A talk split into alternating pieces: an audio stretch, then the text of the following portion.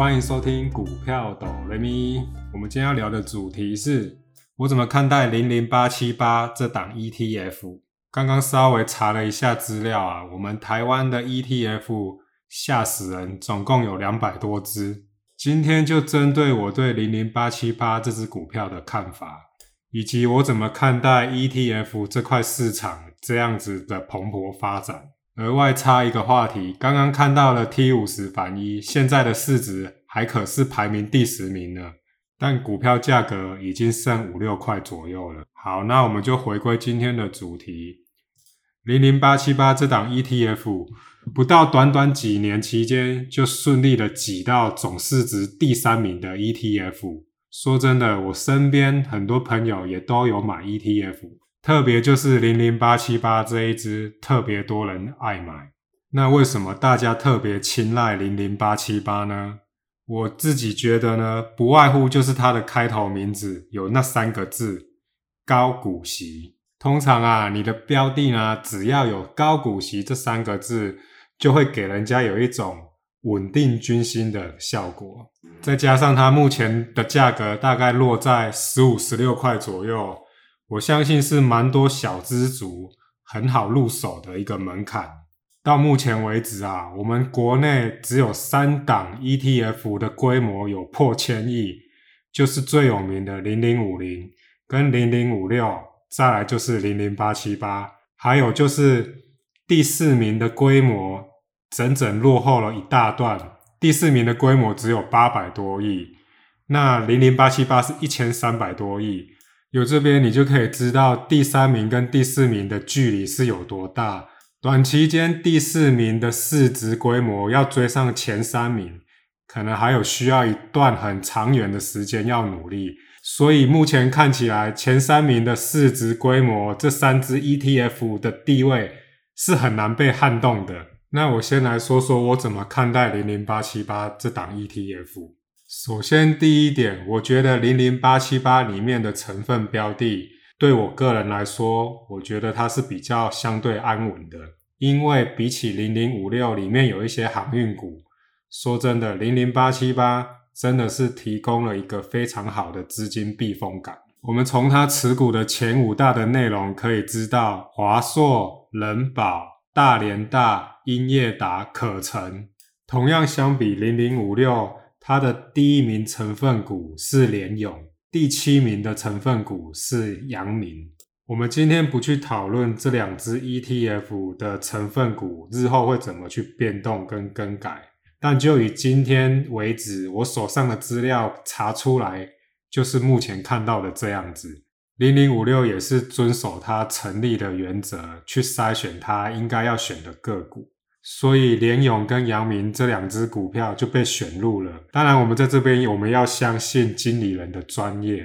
但今天我既然都买高股息 ETF 了，我就是希望能达到一个分散风险的效果。你居然还把阳明跟联勇纳入，那这一点就违背我的初衷。当然啦，这是我个人的看法，搞不好有些人是很喜欢这种组合。所以，就我个人来说，我会比较喜欢零零八七八的原因是它持股的内容。你会发现，它前五名的这些股票都是各个产业很绩优的龙头一线公司，大连大、人保、华硕、联强，这些都不用再我多讲了。这些都是能挺过每个金融风暴的好公司。当然，零零五六这边经历过那么多次的金融风暴。还是可以屹立不摇的存在这个市场，这个是其他基金没有历练过的。但就以目前的喜爱程度来看，如果我有钱，我会买零零八七八。那接着我们从另外一个角度去思考，为什么那么多投资人喜欢有高股息这三个字的 ETF 呢？就以我现在四十岁的观点来看好了，如果你不是公务员，也不是有钱人家的小孩，那你就是一般人。我想大部分的人都是这样，所以你必须要努力的工作、存钱、赚钱，工作、存钱、赚钱，对吧？那人生就是会有高低起伏，你总是会遇到那种不如意的情况，甚至会被裁员或被解雇，或者是你待的产业突然被另一种形式给取代，瞬时间你就失业了。如果这个时候你要有家庭、小孩要养，那是不是有一个很稳定的收入，或者是股息，能 cover 你现在的状况？这种情况，我相信在每个人的人生阶段中都有可能会发生的。所以，高股息的鼓励真的是带给人们非常好的安全感。刚才看了一篇文章，他这边写着，存零零八七八会导致让你错失了高成长股的资本利得，所以他觉得你不应该去买这种高股息的 ETF。但是你别忘了，你既然会选择高股息这三个字，那就是代表你的投资属性是很想要拿到这种季配息的股息，对吧？所以你也不用去 care 你有没有办法去赚到什么资本利得啦，什么价差，拜托那个已经跟你没有关系了，因为你就是想要它的利息，你就是想要拿来花。那你就是想要拿利息再来投资什么有的没的，这些都是你的选择，不是吗？当然，在这边也不是说买指数型的基金不好。当然，你可以参与到整个市场的成长，听起来很棒，对不对？但是你会想买高股息，你就是想要看到它的利息。每当某一个时间点，利息拨下来进到你的账户，你心情就是非常爽。就像我爸一样，他常常在嘴边说一句：“投资如果没有利息，真的会让他很没有参与感。”姑且我们不要评论这种人的想法是不是有一点唯利是图，有点短视近利。但投资市场就是这样子，一百个投资人有一百种投资方法，有喜欢一百种投资标的，不是吗？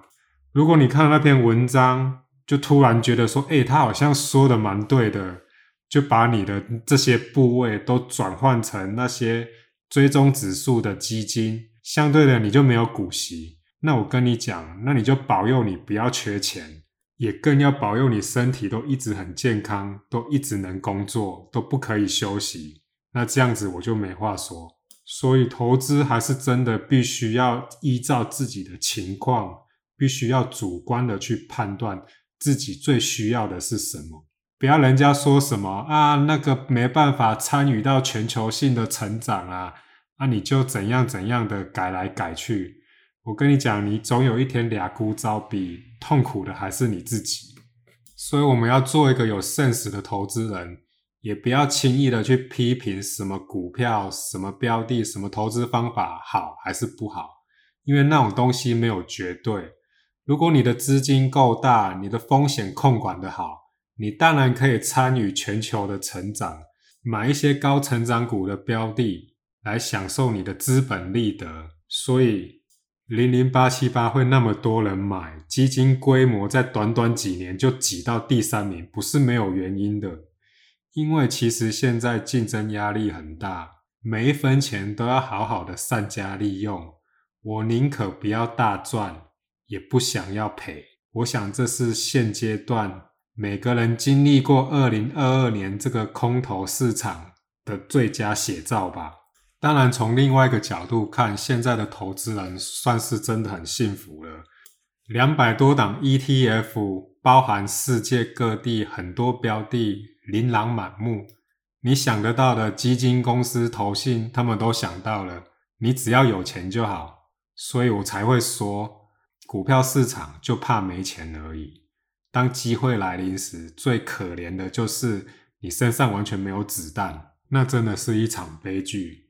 但我们投资股票还是要有一点危机意识，要去想一想，那这些 ETF 到底有没有什么不好的地方呢？我想一定有。我这边大概简单的归纳出我的看法。首先，你买 ETF，不管是不是高股息。你都是处在一个很被动的，基金经理人怎么增加它的成分股，怎么淘汰它的成分股，你完全只有接受的份而已。就像零零五六这一次又纳入了一大堆航运散装族群，这一点是我非常不喜欢的。但如果我是零零五六的持有者，我就只能接受，要不然我还能怎么办？另外一点就是很多人说的这些 ETF 基金需要管理费，但基本上我对这一点我是觉得给管理费这种东西是很理所当然的。毕竟一间投信公司，你想那些人事开销。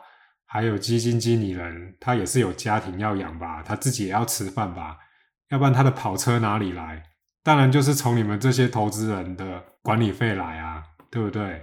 你停停车格也没有人管，就只是画个格子，你都要缴停车费了，更何况你是买一档基金，给基金经理人管理费，我觉得这也很正常吧？要不然你就挑个股就好了，缴手续费跟正交税。所以最后要说的就是，像这类的零零八七八啦、零零五六啦，各种的 ETF，我觉得对投资人是好的，提供了很多选择，你省去了那么多时间，不用看盘，不用担心，不用挑，你就看这一档基金挑选的逻辑是什么。如果你喜欢，你就买，那就好了，什么都不用担心了。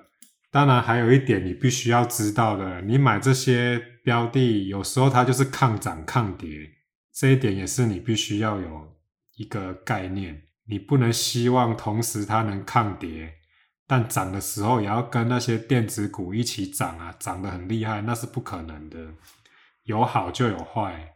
最后这边我来真实的说一下我个人的持股方向哈，就以美股跟台股这两个来看。我几乎没有什么高股息 ETF，有零零八七八也是很少，少到那种就算它消失了也不痛不痒的那种程度。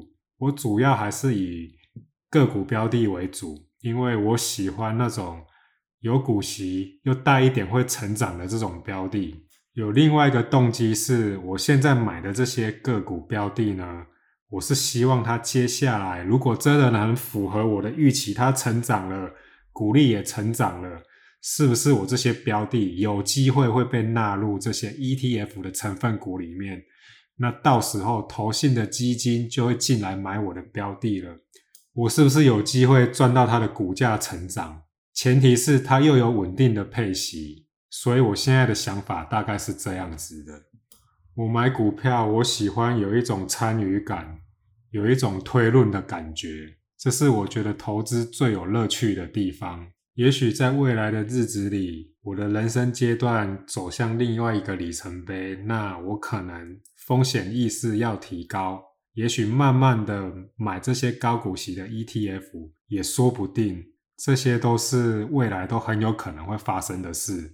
但我也不预设什么立场，就现阶段的我的持股策略就是这个样子。